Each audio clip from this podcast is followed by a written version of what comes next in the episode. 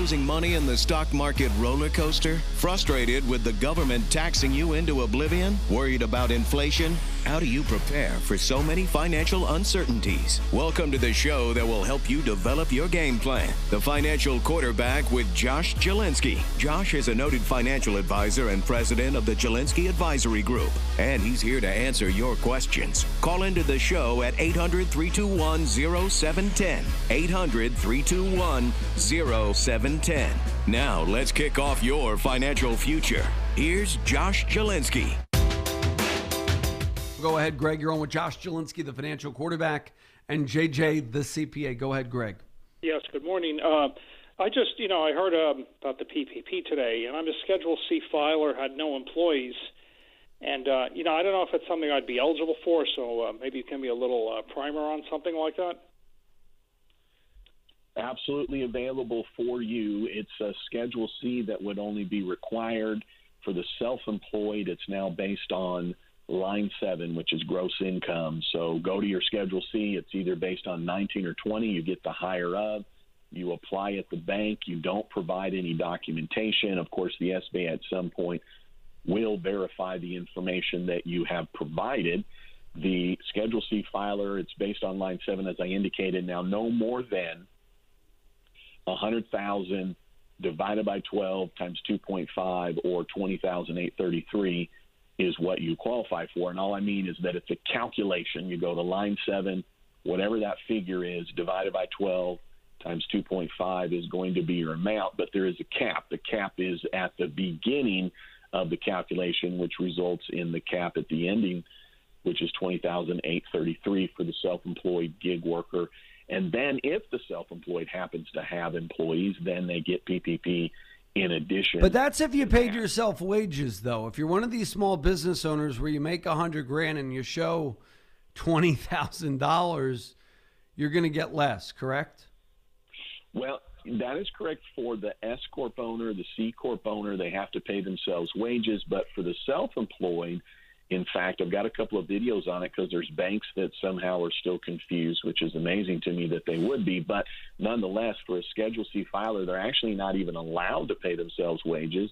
If they chose to, the IRS said you're not going to even be able to deduct it. So the self employed, I'm glad you brought that up, Josh, is that it's just based on line seven and then wages to the employees. But for those that own an S Corp or a C Corp, you're absolutely right it would only be based on the wages. And then for any employee, the beginning of the calculation for any employee is a hundred thousand, so no more than twenty thousand eight thirty three per person, if you will, that's going to get W two wages. The ten ninety nine people that you're paying a ten ninety nine to, that does not qualify as wages.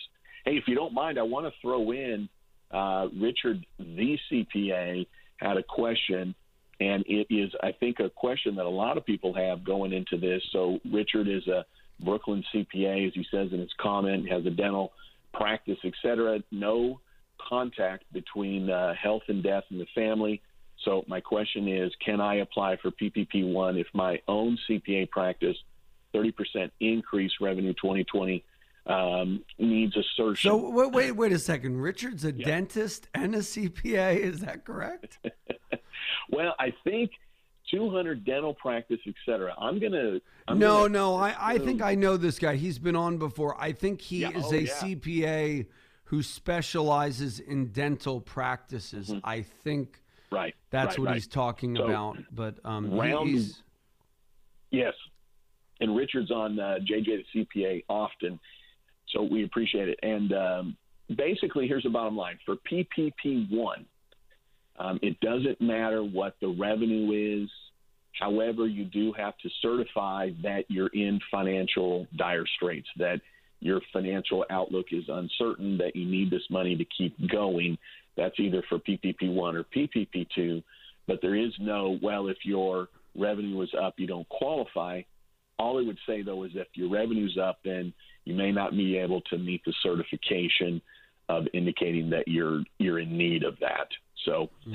uh, that's the that's the way I would go with that. And then uh, and then let's take a short break, and then we'll be back with more comments and questions. And we're going to talk about this gig worker bill and what it means. I don't know how much you've, uh, research you've done on it, JJ, but it seems alarming. It recently passed the House and could affect many industries that hire 1099s. So we'll talk about that and more. This is Josh Jalinski, the financial quarterback. Don't touch that dial. The preceding program was sponsored by the Jalinski Advisory Group. Any awards, rankings, or recognition by unaffiliated third parties or publications, including Five Star Wealth Manager, Advisory of the Year finalist by Senior Market Advisor, and top of the Million Dollar Roundtable, are in no way indicative of the advisor's future performance or any individual client's investment success. No award, ranking, or recognition should be construed as a current or past endorsement of Josh Jalinski or Wealth Quarterback LLC. Information regarding specific awards, rankings, or recognitions is available on the Wealth Quarterback website at www.jalinski.org. All investment strategies have the potential for profit or loss. Investment strategies such as asset allocation, diversification, or rebalancing do not assure or guarantee better performance and cannot eliminate the risk of investment